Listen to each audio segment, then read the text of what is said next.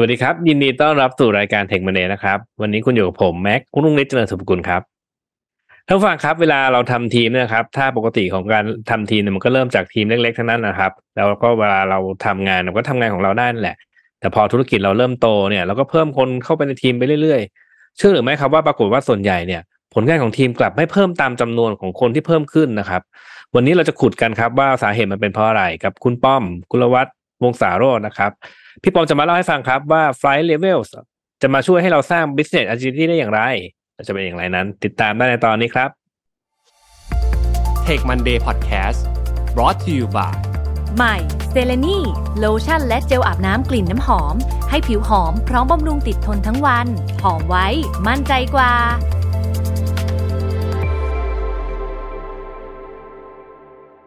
สวัสดีครับ สวัสดีครับพี่ปอมครับยินดีต้อนรับสู่เด็กมันเดย์นะครับ ครับผมยินดีครับ ก่อนอื่นเลยเออผมว่าน่าจะมีผู้ฟังรู้จักพี่ปอมอยู่แล้วแหละ แต่ว่าเพื่อให้ผู้ฟังที่ยังไม่รู้จักนะครับเออได้รู้จักพี่ปอมมากขึ้นพี่ปอมช่วยแนะนำตัวให้ท่านผู้ฟังหน่อยได้ไหมครับ ครับ ก็กุลวัฒน์วงศาโรจน์นะครับ อ่า เรียกปอมก็ได้ ก็ปัจจุบันเป็นอ่า managing director แล้วก็อาจารย์โค้ชอยู่บริษัท Lean In Consulting นะครับ แล้วก็เป็นอ่า official flight level guide ของ flight level academy ครับ อืม โอเค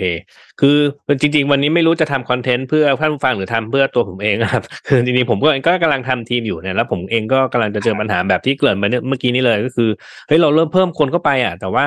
เออ มันเริ่มรู้สึกว่าพอเพิ่มคนเข้าไปแล้วเนี่ย ปรากฏว่าผลลัพธ์มันไม่ได้เพิ่มตามจำนวนคนที่ใส่ไปด้วยเนี่ยแล้วผมเองผมว่าผมก็ใช้ concept agile อยู่แล้วนะครับ ผมว่าท่านผู้ฟังหลาย ๆ คนก็น่าจะอยู่ในสถานการณ์แบบเดียวกับผมนี่แหละพี่ปอมพอจะมองออกไหมครับว่าปัญหามันอยู่ตรงไหนครับ ครับเป็นคำถามที่น่าสนใจ เพราะว่าเวลาหลาย ๆ ครั้งไปคุยกับอ่ากับลูกค้านะที่เขาให้เราเข้าไปสนใจเอาอาจารย์เข้าไปใช้เนี่ยจริงๆอาจารย์ไม่ใช่เรื่องใหม่แล้วนะทุกวันนี้ทุกคนก็ทำอาจารย์กันหมดแหละนะแต่ว่าพอทำไปสักพักเนี่ย ที่ผมเห็นเป็นแพทเทิร์นนะกัน หรือว่าคล้าย ๆ กันหลาย ๆ ที่เป็นเหมือนกันคือ คือตอนทำแต่ละทีมเนี่ย มันก็ได้ผลมันไม่ใช่ได้ผลนะคือแต่ก่อนเราเหมือนเราต่างคนต่างทำใช่ไหม เรามีงานแอสไซน์มาเราทำแล้วเองพออาจายมาเหมือน เราทำงานร่วมกันเห็นภาพร่วมกันไปในจังหวะเดียวกัน มันก็มี productivity มากขึ้นนะแต่มันมีความรู้สึกว่ามันยังติดติดขัดขัดมันยังไม่สุดนะคือไอ้คำว่าไม่สุดคือล่าสุดเดี๋ยวผมก็ไปนั่งคุยกับลูกค้ามามาเจ้าหนึ่งแล้วก็เขาเออเขาบอกว่าอออยากขอคำปรึกษาว่าเขาเขาทำ transformation มาอ่าสองสามปีแล้วนะ คือเอาเป็นองค์กรใหญ่เลย แล้วก็เอา อ่าเริ่มทำงานเป็นสควอตทำเป็นทริปอะไรอย่างนี้นะครับ ก็คือเป็นอาจารย์ทีมหลายๆทีมมามาอยู่ร่วมกันอย่างเงี้ย มีเรื่องแรก ๆ ที่เขามักจะเจอเจอกันคือเรื่อง dependency คือเวลาเราพูด dependency เนี่ยคือ มันไม่ได้มีงานใดงานหนึ่งที่เราทำเสร็จแล้วมันจะเบ็ดเสร็จในตัวเรามักจะต้องไปขอใครให้ช่วยอะไรบางอย่าง หรือเราไปรออะไรบางอย่าง เพราะว่าทีมเราอาจจะทำได้ไม่ไม่ครบทุกอย่าง เวลาเราทำทำเป็นอาจารย์ทีมเนี่ย เรา ตามตำราเขาก็บอกนะเราอยากทำ cross function function team เราเอาอะไรฟังก์ชันมาอยู่ด้วยกัน เพราะฉะนั้นถ้าเราเป็น Spotify s c o r เนะเรามีทำตั้งแต่คุยกับลูกค้าจนถึง develop เอง deploy ขึ้น production มันก็เป็น perfect squad เนี่ยทำเสร็จหมดเบ็ดเสร็จเองได้หมด แต่พอในบริบทขององค์กรหลาย ๆ ที่ที่เริ่มทำอาจารย์เนี่ย มันเป็นไปได้ยากมากเลยนะ ที่ในอาจารย์ทีมจะทำได้เองหมดทุกอย่างว่าจะมีบางอย่าง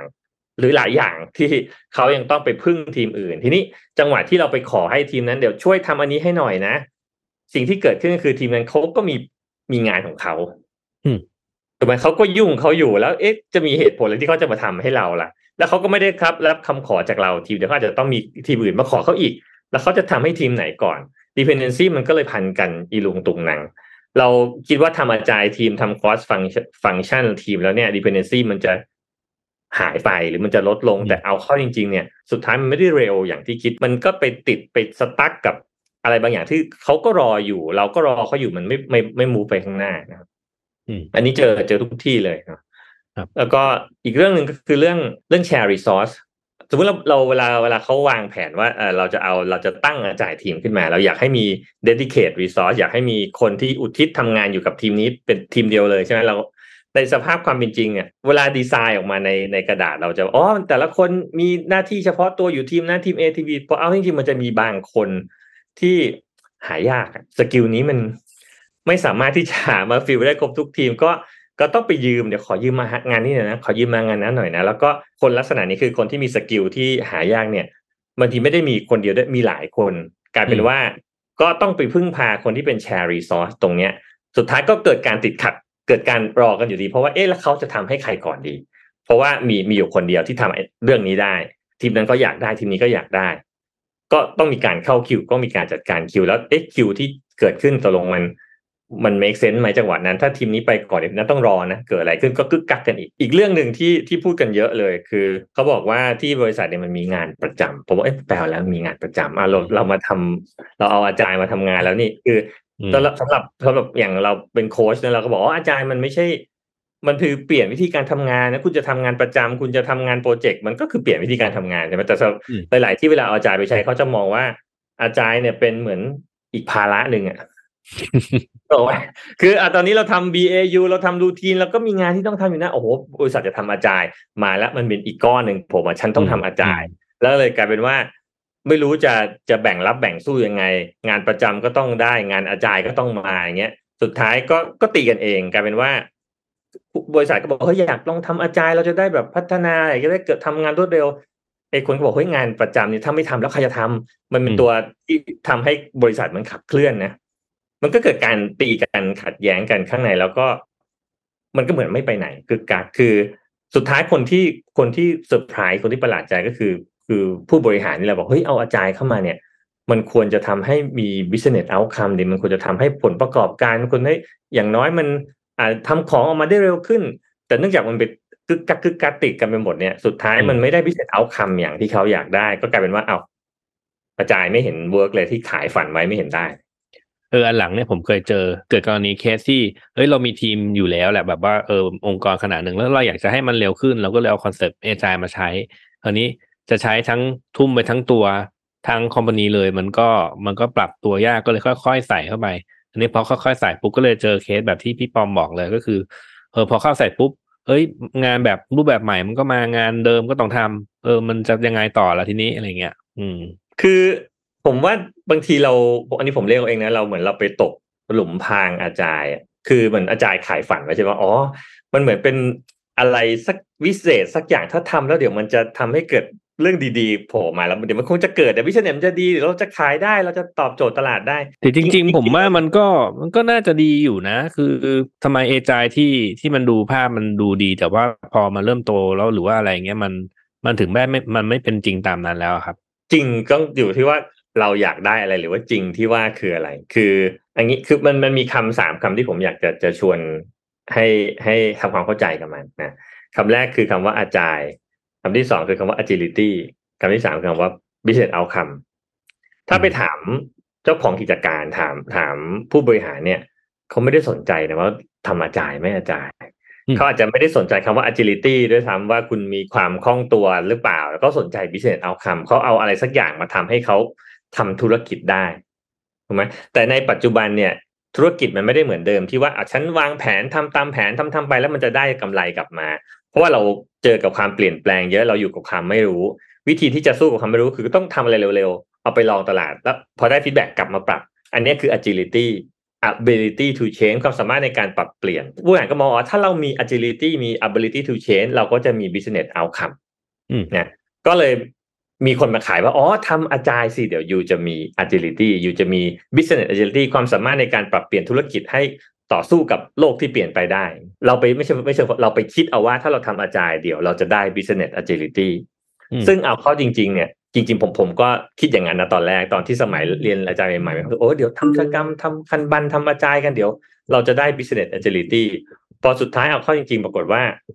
มันเป็นคนละเรื่องกัน อืมที่บอกว่าหลุมพราง agile คือหลาย ๆ คนไปตกหลุมที่ว่าอ๋อเราเราจะไปโฟกัสกับเรื่องการทำ พิธีกรรมทำซิลิโมนีทำอาจารย์ practice ทั้งหลาย เรามี sprint เราทำ sprint planning เรามีเลโทเราทำทีม agile เมื่อกี้แม็กก็พูดนะเราทำทีม agile ซึ่งมันเป็นเรื่องดีอย่างที่บอก ถ้าให้เปรียบเทียบเนี่ยเหมือนกับว่าทำทีม agile เนี่ยเหมือนกับว่า เราอัปเกรดจากเราขับโตโยต้าเราจะเปลี่ยนเป็นซุปเปอร์คาร์เนี่ยว่าะ agile เนี่ยน่าจะเคยได้ยิน agile เนี่ยพูดถึงเรื่อง hyper productivity team ทำ agile แล้วเราจะมี product productivity สูงจะมีประสิทธิภาพสูงถูกไหมครับ ถ้าเราจินตนาการว่าเรามีรถที่มีเครื่องแรงมากนะแล้วก็มันก็คงวิ่งเร็วถูกไหมซึ่งก็เป็นเรื่องดีอย่างอย่างที่แม็กบอก แต่สมมติถนนเราเนี่ยมีอยู่สามเลนเนาะแล้วก็ใส่รถเข้าไปเต็มถนนเลยเพราะงั้นฝนตก แล้วก็ไม่ได้มีแต่ซุปเปอร์คาร์วิ่งนะบนถนนเนี่ยมีรถสิบล้อ มีรถกระบะ มีรถตุ๊กๆวิ่งกันเต็มไปหมดเลย ถามว่าไอ้ซุปเปอร์คาร์เนี่ยมันจะไปไหน อืมนั่นน่ะมันสิอาจจะวิ่งแรงแต่มันเหมือนมันไปติดอยู่สุขุมวิทตอนเช้าวันจันทร์นะครับอืมอย่างใช่อย่างที่แม็กบอกมันไปไม่ถึงไหนคือมันตัวมันอืมเองมันอาจจะแรงมันอาจจะเร็ว แต่ว่ามันไปไม่ถึงฝั่ง เพราะว่าอืมอย่างที่บอกคือ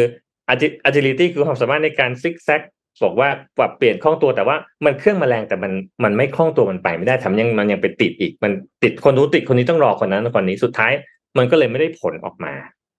เออจริง ๆ ก็ก็ฟังดูเหมือนพี่ปอมก็บอกนะว่าเออ business agility เออผมก็ได้เคยได้ยินเหมือนกันนะครับ ก็คือตอนแรกอะเราก็ไปโฟกัสเรื่องของ implementation เนาะแล้วก็เออตอนนี้มันเริ่มเก็ตแล้วว่าไอ้ implementation เนี่ยจริง ๆ ก็เท่านั้นแหละ เราก็ต้องมาสนใจ business outcome ตอนนี้พอดีพี่ปอมเมนชั่นถึงเรื่อง business agility งั้นถ้าเราจะสร้าง business agility เนี่ยมันทำได้ยังไงครับพี่ปอม สิ่งแรกที่ต้องมีเลยคือ มันต้องมีโฟกัสคือมันต้องเลือก คุณลองลองนึกภาพว่าอ่าบริษัทเราอ่าทำ agile กันเยอะแยะเลยนะ เรามี agile team ที่แบบสุดยอดมากเราทำ practice ได้ตรงเป๊ะตามตำรา deliver ของได้ทุก sprint เรามีของออก ปรากฏว่าในพอร์ต o l เราเนี่ย แต่ก่อนบอกเฮ้ยเราทำได้อ่าทำกันได้ยี่สิบโปรเจกต์ทำ agile แล้วเราจะต้องทำได้มากขึ้นนี่เพราะเรา เรามี productivity สูงอะงั้นปีนี้เอาไปเลยสี่สิบโปรเจกต์ก็ใส่กันเข้าไป ใส่รถลงไปเต็มถนน คือสุดท้ายมันก็ไปไปกึกกักไปขัดกันอยู่อย่างนั้นสุดมันไม่มีอะไรออกมา เพราะว่าไอ้นู่นก็จะเอาไอ้นี่ก็จะเอาถามว่าเอาอะไรก่อน เลือกไม่ได้จะเอาทุกอย่าง ซึ่งอันนี้เป็นอาการที่ที่ที่เจอเยอะมากนะครับว่า หลาย ๆ ครั้งบางทีอธิบายให้เข้าใจนะเออก็ดูเขาก็พอเข้าใจนะเออมันต้องเลือกเพราะว่าถ้าได้ A มันก็ไม่ได้ B ได้ D มันก็ไม่ได้ C มันต้องเลือกเลือกอะไรอย่างแต่สุดท้ายผมว่าผมเลือกไม่ได้ผมจะเอาทุกอย่าง อืม แล้วมันก็ไม่ได้อะไรสักอย่าง นี่คือไอการคำว่าโฟกัส เนี่ย ผมว่าสมมติเราเราทำ scrum กันเราเราคุ้นชินกับการทำ agile agile เนี่ยมันตัว scrum เองมันมันชวนให้เราโฟกัสเพราะเราจัด priority ว่า เอ๊ะ เราจะเลือกทำเฉพาะสิ่งที่โฟกัสใน sprint นี่นะ อันที่อยู่ยังไม่เข้า sprint เดี๋ยวเอาไว้ก่อน เสร็จแล้วค่อยว่ากัน มันก็เลยเสร็จเป็นเรื่องเรื่องๆของมันก็เลย flow ของก็เลยออก นี่ในภาพขององค์กรใหญ่เนี่ย หลาย ๆ ครั้งต่อให้เราทำ agile เราไปโฟกัสที่ทีมอะเรามีโฟกัสที่ทีมเราค่อย ๆ เอาของเข้านะ มันก็จะได้ flow ออกไป แต่พอในเลเวลที่ที่ใหญ่กว่านั้นว่าอสมมติเป็นระดับบริษัทระดับองค์กรเนี่ยถามว่าเอ๊ะเราจะโฟกัสกับโปรเจกต์ไหนก่อนบอกผมต้องทำยี่สิบโปรเจกต์เนี้ยพร้อมกัน สุดท้ายคุณจะมี agile team ปั่นกันไป กี่ทีมมันก็ไป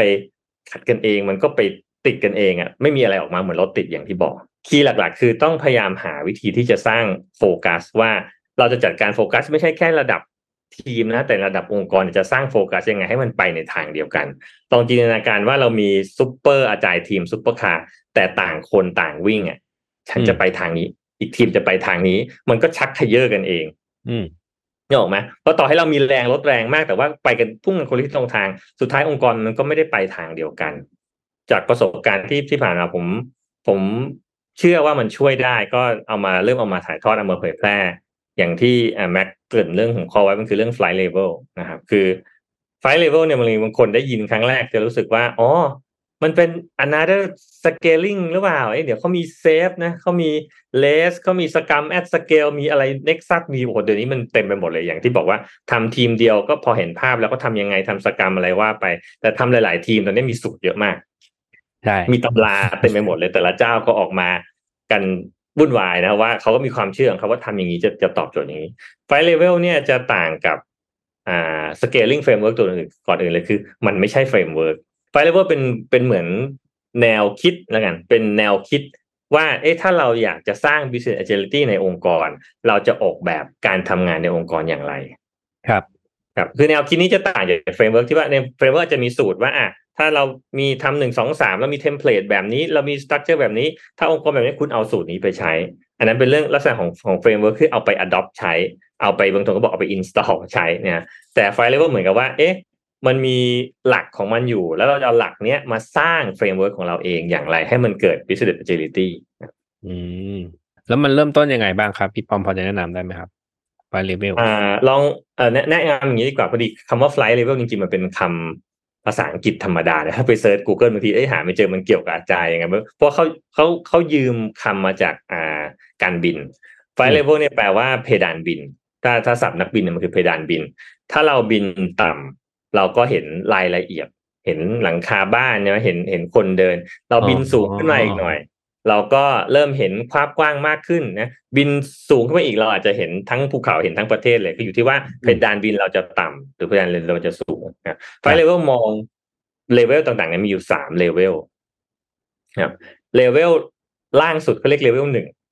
เลเวลหนึ่งเนี่ยคือเลเวลที่อ่าเขาใช้คำว่า operational level คือคนทำงานคือทีมทำงาน คือ ที่เราทำทำกันอยู่นี่แหละอืมอาจจะทำเป็น agile team อาจจะเป็นไม่เป็น agile เป็น waterfall หรือจะไม่ได้มีชื่อเรียกก็แล้วแต่คือเป็นทีมที่ทำงาน operation level นี่คือนี่คือมุมมุมที่หนึ่งนะครับ ถ้าบินสูงขึ้นไปอีกหน่อย เราจะเห็นเลเวลสองที่เรียกว่า coordination level คือเลเวลของการประสานงานกัน คืออย่างที่บอกว่า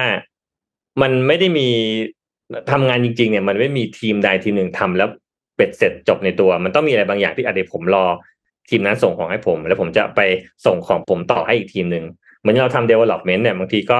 ต้องไปรอฝั่ง business ส่งสเปคอะไรบางอย่างให้ต้องไปรอ legal approve อะไรบางอย่าง แล้วเราก็ต้องส่งแพ็กเกจเราเพื่อไปให้ทีมอินฟาทำการดูเรื่อง security หรืออะไรเงี้ยคือมีอะไรบางอย่างที่มันต้องมา coordinate กันเลเวลสองคือการที่แต่ละทีมมาประสานงานร่วมกันนะครับ แล้วบินกับขึ้นไปบินขึ้นไปสูงอีกหน่อยก็จะเป็นเลเวลสามที่เรียกว่า strategy level คือเลเวลของอะกลยุทธ์ คือเมื่อกี้เป็นเรื่องประสานงานแล้วใช่ไหมแต่นี้สูงสุดคือเรื่องกลยุทธ์ที่มีสามเลเวลเนี่ย จริง ๆ มันไม่ใช่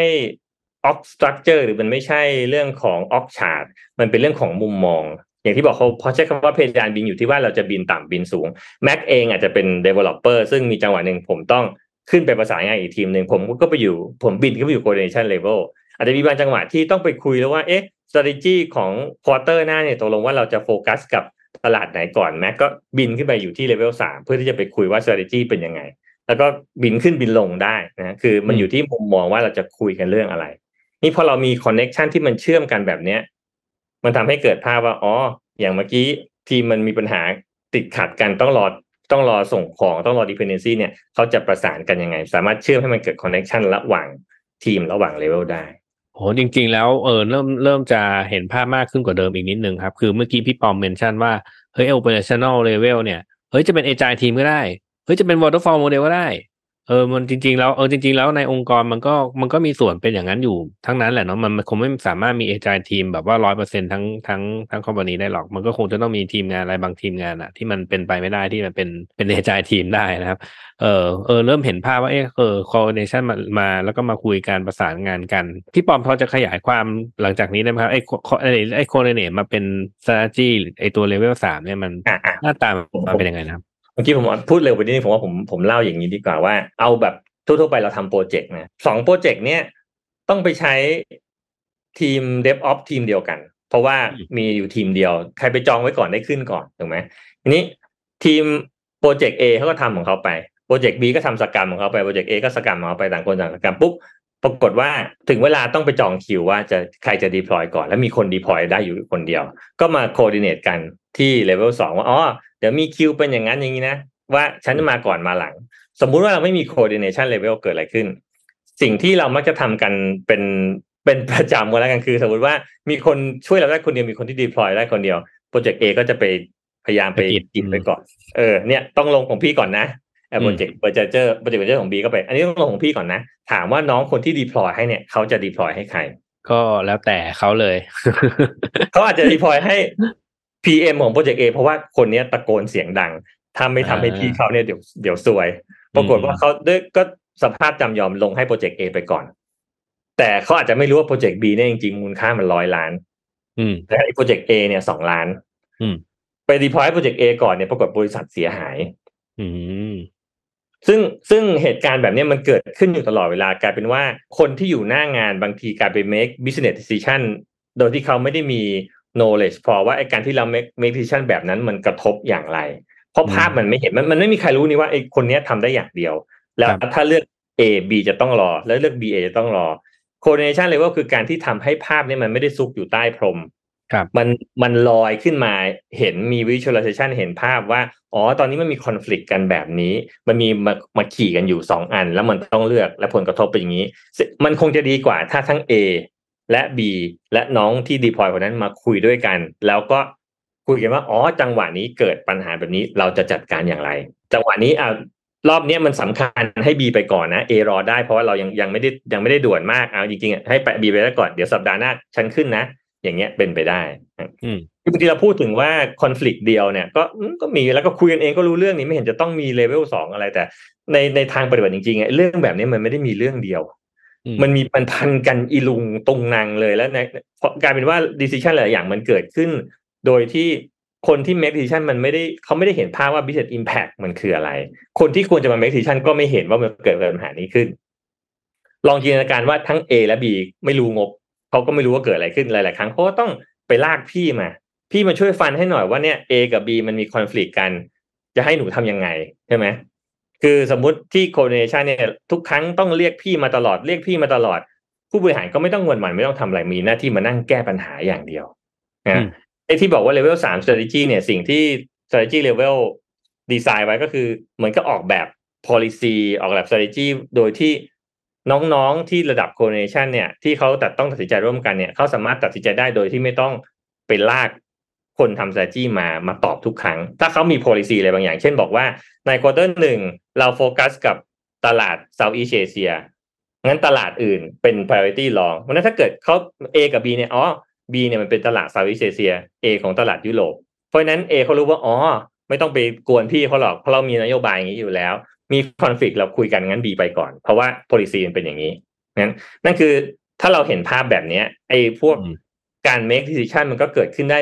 ได้ที่หน้างงานโดยไม่ต้องไปรอให้มันวิ่งขึ้นวิ่งลงไปหาผู้บริหาร มันก็เกิดความคล่องตัว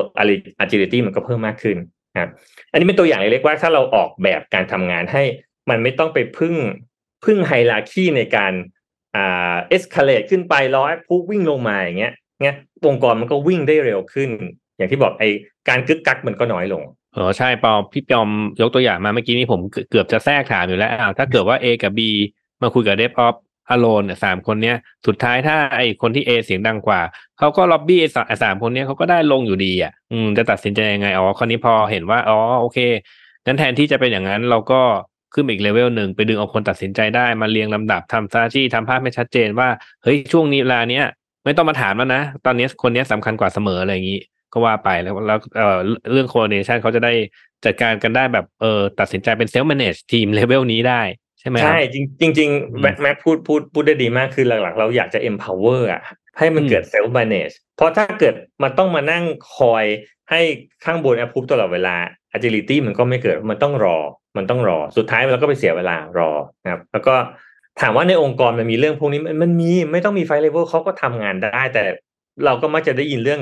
จะพูดว่า politics มันก็มันมันทุกที่มันมีอยู่นะไอ้เรื่องการเมือง มันเป็นเรื่องปกติของการทำงานเขาบอกว่ามีคนสามคนขึ้นไปยังไงก็มีการเมืองถูกไหมมันมีความเห็นต่างกัน แต่ว่าบางทีไอ้ decision ที่มันเกิดเนี่ยมันไปแอบทำอยู่ตรงนู้นตรงนี้แล้วมันไม่ไม่ได้เป็น decision เพื่อตอบโจทย์ขององค์กร มันกลายเป็น decision เพื่อตอบโจทย์ฉันอืมตอบโจทย์ KPI ของฉัน เพราะฉันต้องต้อง deliver ยอดอย่างนี้ ฉันต้องมีสิ่งที่คอมมิตอย่างนี้ ซึ่งหลาย ๆ ครั้งไอ้การที่ KPI มันขัดกันเนี่ย คนที่เสียประโยชน์นี้กลายเป็นองค์กรใช่ไหมอย่างอย่างเคสที่บอกว่าเขาให้สองล้านไปก่อนแล้ว แล้วสิบล้าน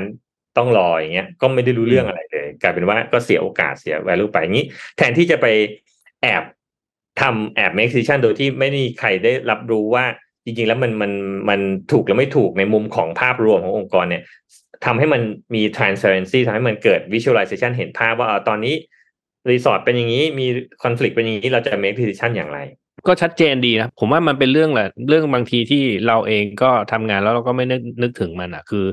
อย่างตัวอย่างที่เราใช้กันอยู่ตอนนี้คือ เอาโปรเจกต์สิบล้านกับสองล้านมาเถียงกัน แต่ว่าปกติแล้วเขาไม่ค่อยบอกกันหรอกว่าโปรเจกต์ชั้นสำคัญหรือไม่สำคัญเนาะอืม แล้วคราวนี้ถ้าเกิดว่าเอาเข้ามาแล้วก็แผ่มันจะให้เห็นทุกคนเห็นนะเออเฮ้ยโปรเจกต์นี้มันสิบล้านนะโปรเจกต์นี้สองล้าน เราจะได้รู้ว่าไอ้ความสำคัญของอะไรมันมันมากกว่ากันแบบชัดเจน แล้วก็แต่มันก็ไม่ใช่สองล้านมันไม่สำคัญนะเพียงแต่ว่ามันก็ต้องเรียงลำดับกันไปเนาะอะไรอย่างเงี้ยจริงจริงๆคำว่าคำว่าสำคัญเนี่ยบางทีมันไม่ static ด้วยนะ มันเปลี่ยนไปตามเวลากาลเวลาด้วยอืมใช่ไหมที่ที่บอกว่าโลกมันเปลี่ยนแปลงเร็ว agile ต้องดีลกับเรื่องความไม่รู้เนี่ย มันเลยทำให้เราต้องมาคุยกันบ่อย ๆ เกิด interaction กันบ่อย ๆ คือ จังหวะ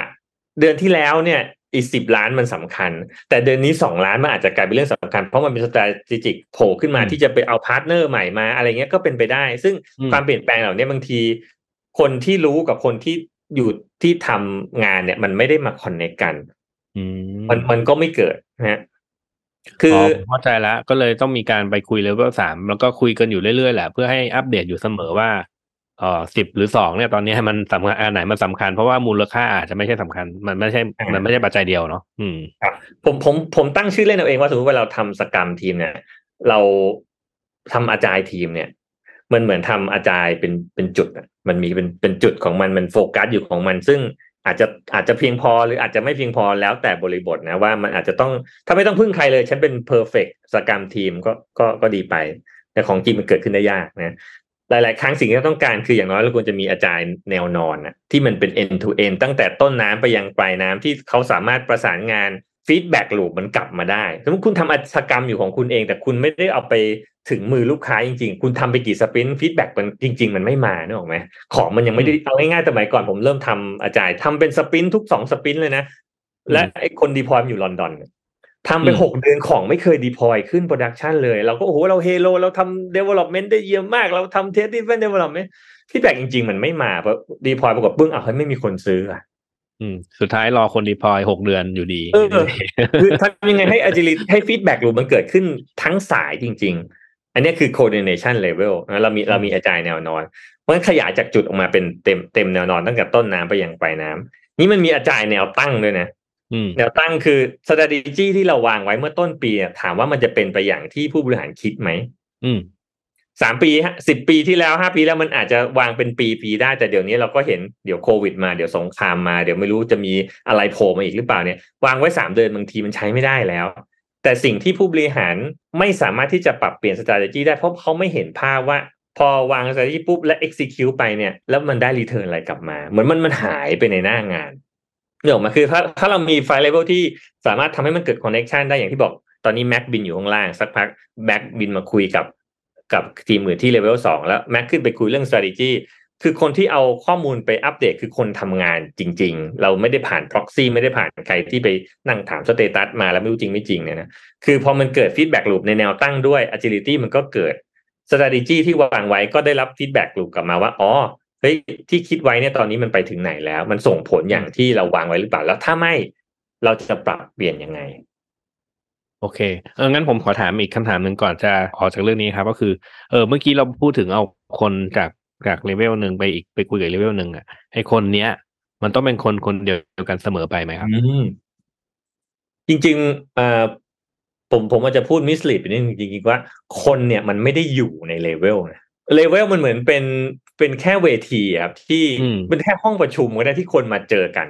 บางทีครับแม้กระทั่งเลเวลหนึ่งที่คนทำงานเนี่ยก็อาจจะอะเลเวลหนึ่งอะมักจะอยู่ด้วยกันแหละเพราะเราทำงานเป็นทีมเดียวกัน แต่สมมติเรามีเรื่องที่ต้องไปคุยกับอีกทีมหนึ่งอีกสักสามทีมประชุมโปรเจกต์เราก็จะไปคุยอีกห้องหนึ่งเหมือนคุยหน้าบอร์ดใช่ไหมเราเอาตัวจะหมายถึงว่าเราส่งตัวแทนไปแหละ เราคงไม่ได้เอาไปทั้งสิบคนอะไปอ่าอ่าใช่ไหมนี่เพียงแต่ว่าคนที่ไปเนี่ยในทางปฏิบัติโอเค ส่วนใหญ่ก็อาจจะเป็น lead อาจจะเป็น PM หรืออาจจะเป็น SA อาจจะเป็นสก r มมาสเตอร์ก็แล้วแต่ว่าคนที่เห็นภาพรวมมีเรื่องไปคุยได้ แต่มันไม่ไม่เลยไม่บอกว่าต้องส่งใครไป คนที่ make decision ได้ควรจะเป็นคนที่ไปอืมเพราะฉะนั้นคำว่า make decision บางทีอาจจะเป็นเรื่องเทคนิคที่คุณเอา PM ไปก็ไม่รู้เรื่องงั้นคุณเอาน้องไปดีกว่าเอา dev ไปไปคุยกับ dev อีกทีมหนึ่งก็ make decision เลยปึ้ง แล้วก็ move on ได้เลยคือ เวลามา interact กันที่ file level system เนี่ยคือหลักๆ คือเขาจะชวนให้เรามา make decision ร่วมกัน คือ information มันอยู่บน visualization อยู่บนบอร์ดอยู่แล้ว มันมีมันช่วยให้เรามีข้อมูลและสุดท้ายว่าเอ๊ะเราจะไป A หรือไป B จะไปซ้ายหรือไปขวางั้นคนที่มาคุยกันที่แต่ละ level เนี่ยมันควรจะเป็นคนที่ make decision ได้โอ้ไม่งั้นมาก็ก็เสียเวลาถึงนั้นแต่มันไม่จำเป็นต้องเป็นหัวหน้าเลยไม่จำเป็นต้องเป็นใครโดยตำแหน่ง เป็นคนที่มีความสามารถมีสกิลที่จะ make decision เรื่องนั้นๆได้ ไม่ต้องเป็นคนเดียวก็ได้เหน็บกันไปก็ได้ ไปเป็นเป็นกลุ่มก็ได้สองสามคนก็ได้ อยู่งั้นโดที่ยจเรื่องริงๆแล้วคำคำตอบเมื่อกี้นี้ก็ ส่วนใหญ่ถ้าเอาคนที่ตัดสินใจได้ ส่วนใหญ่ไอ้คนคนนั้นน่ะ ก็ประจำแหละเออมันก็จะเป็นคนประจำในในทีมใด ๆ เพียงแต่ว่าเขาอาจจะดึงคนที่มาช่วยให้ให้ข้อมูลอะไรบางอย่าง ไปกับเขาในแต่ละรอบก็ได้ เพิ่มเติมก็ได้ ถ้าในช่วงเริ่มต้นเราเราพยเรากำลัง transform จากองค์กรแบบ top down มาเนี่ยก็ก็น่าจะเป็นอย่างนั้นแต่สมมุติเราอยากทีมเราเริ่ม mature ขึ้น เราอยากเรา empower ให้ทีมอ่าทำงานเองได้ตัดสินใจเองได้ อีกหน่อยก็อาจจะเริ่มเหน็บน้องไป อีกหน่อยก็ น้องไปเองได้ก็ได้ อยู่อยู่ที่ครับอย่างที่คือเขา make decision ได้หรือเปล่า อืมโหฟังจริง ๆ ฟังฟัง concept flight level แบบว่าแบบสั้น ๆ นี่น่าสนใจมากเลยนะครับเพราะจริงๆแล้ว มันอย่างที่พี่ป้อมว่ามันไม่ใช่คอนเซปต์เออมันไม่ใช่ framework เนาะเออ คือมันจะสามารถที่จะมันดูที่ business agility แล้วก็เออมันการประสานงานมันเป็นคอนเซปต์ความคิดจริงๆอะที่เอาหลายๆคนมาคุยกันแล้วทำไงให้ business เราไปได้ด้วยดี อย่างครับเร็วที่สุดอะไรอย่างเงี้ยนะครับเอาพี่ป้อมครับแล้วถ้าเกิดว่าคนจริงๆผมผมว่ามันมันน่าสนใจนะแต่ถ้าอยากจะศึกษาเพิ่มเนี่ยเอ่อพี่ป้อมพอจะแนะนำหน่อยครับว่าทำยังไงดี จริงๆ Fire Level ถ้าพูดถึงในในในแวดวงอาจารย์เองเป็นเรื่องเป็นเรื่องใหม่นะตัว Fire Level Academy เองเนี่ยตั้งมาไม่ถึงสามปีคือแต่คนที่ตั้งก็ไม่ได้ใหม่ก็อยู่มาอยู่กันมานานแล้วแหละที่ก็มาจากหลาย ๆ อินดัสทรีที่ที่เขาทำเรื่องพวกนี้มา แล้วก็เริ่มมีเซต เป็นสถาบันมีมีออก Certification เริ่มจัดอบรมนะครับ ก็ส่วนใหญ่องค์ความรู้ที่จะไปกระจุกอยู่ที่ยุโรปซะเยอะเพราะว่าคนคนที่ตั้ง Academy คือดรคลาวส์ เลโอโพลด์เนี่ยก็เป็นเป็นกูรูด้าน Kanban มาก่อน แล้วเขาอยู่ที่ประเทศออสเตรีย ก็คนส่วนใหญ่เนี่ย คนก็จะมีจัด training จัดอบรม แต่ว่า อ่า เมืองไทยเนี่ยโชคดี เพราะว่าเรามีหาดทรายสวยนะครับ แล้วก็มีอากาศดีทำให้ดรคลาวส์เนี่ยชอบมาเที่ยว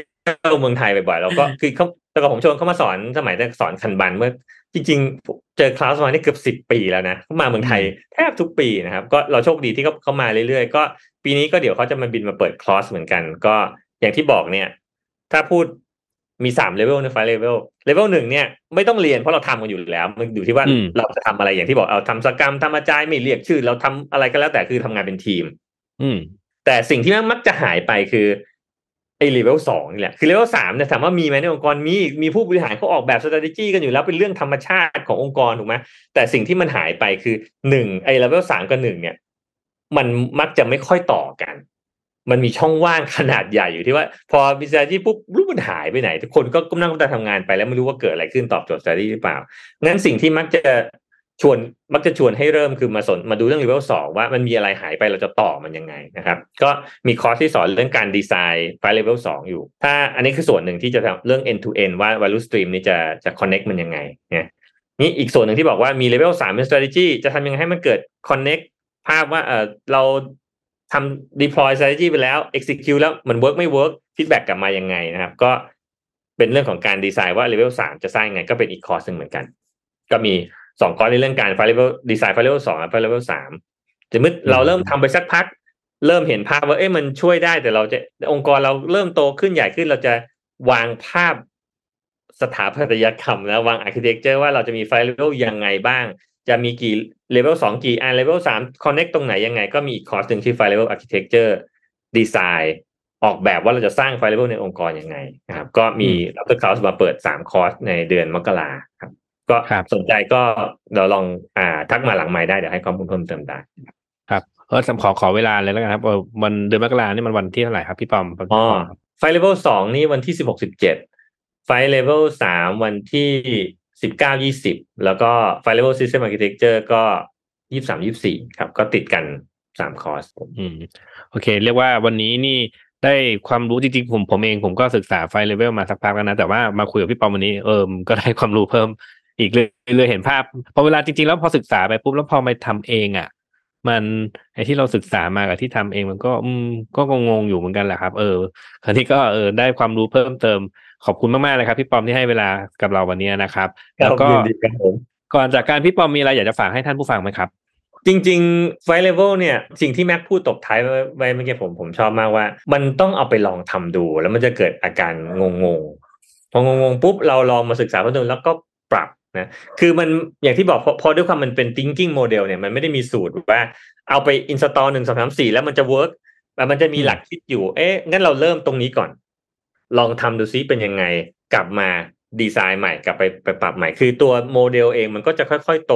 ค่อยๆปรับไปตามตามสิ่งสิ่งที่เราเจอ คือในมุมของ ถ้านึกถึง framework สมมติเราเราเอา flight level ไปสร้าง framework ขององค์กร วันแรกมันอาจจะมีหน้าเดียวนะเรามีแค่ใช้สองสามทีมมาทำเลเวลสองงานทำไปสักพักเราเห็นภาพว่าเออเลเวลสองทีเรามีสามที่นะเราเราเริ่มเริ่มขยายเริ่มโต framework เราเองที่ที่ไปใช้ในองค์กรจะเริ่มโตขึ้นใหญ่ขึ้น คือมันไม่ได้สร้างในวันเดียวอะครับอืมแต่ครับแต่สิ่งที่เราองค์ความรู้ที่เราได้เหมือนมันเหมือนเป็นเป็น guideline ว่าอ๋อมันมันมีหลักอย่างนี้นะ เดี๋ยวเราพอเราไปสร้างดูแล้วมีปัญหาเราก็ค่อยๆค่อย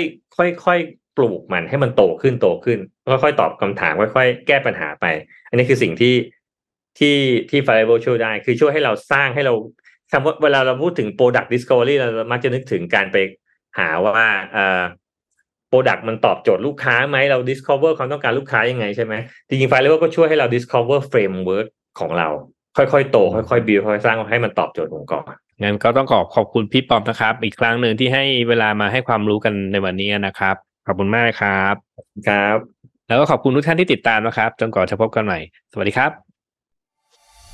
Tech Monday Podcast Presented by เซเลนีโลชั่นและเจลอาบน้ำกลิ่นน้ำหอม หอมไว้ มั่นใจกว่า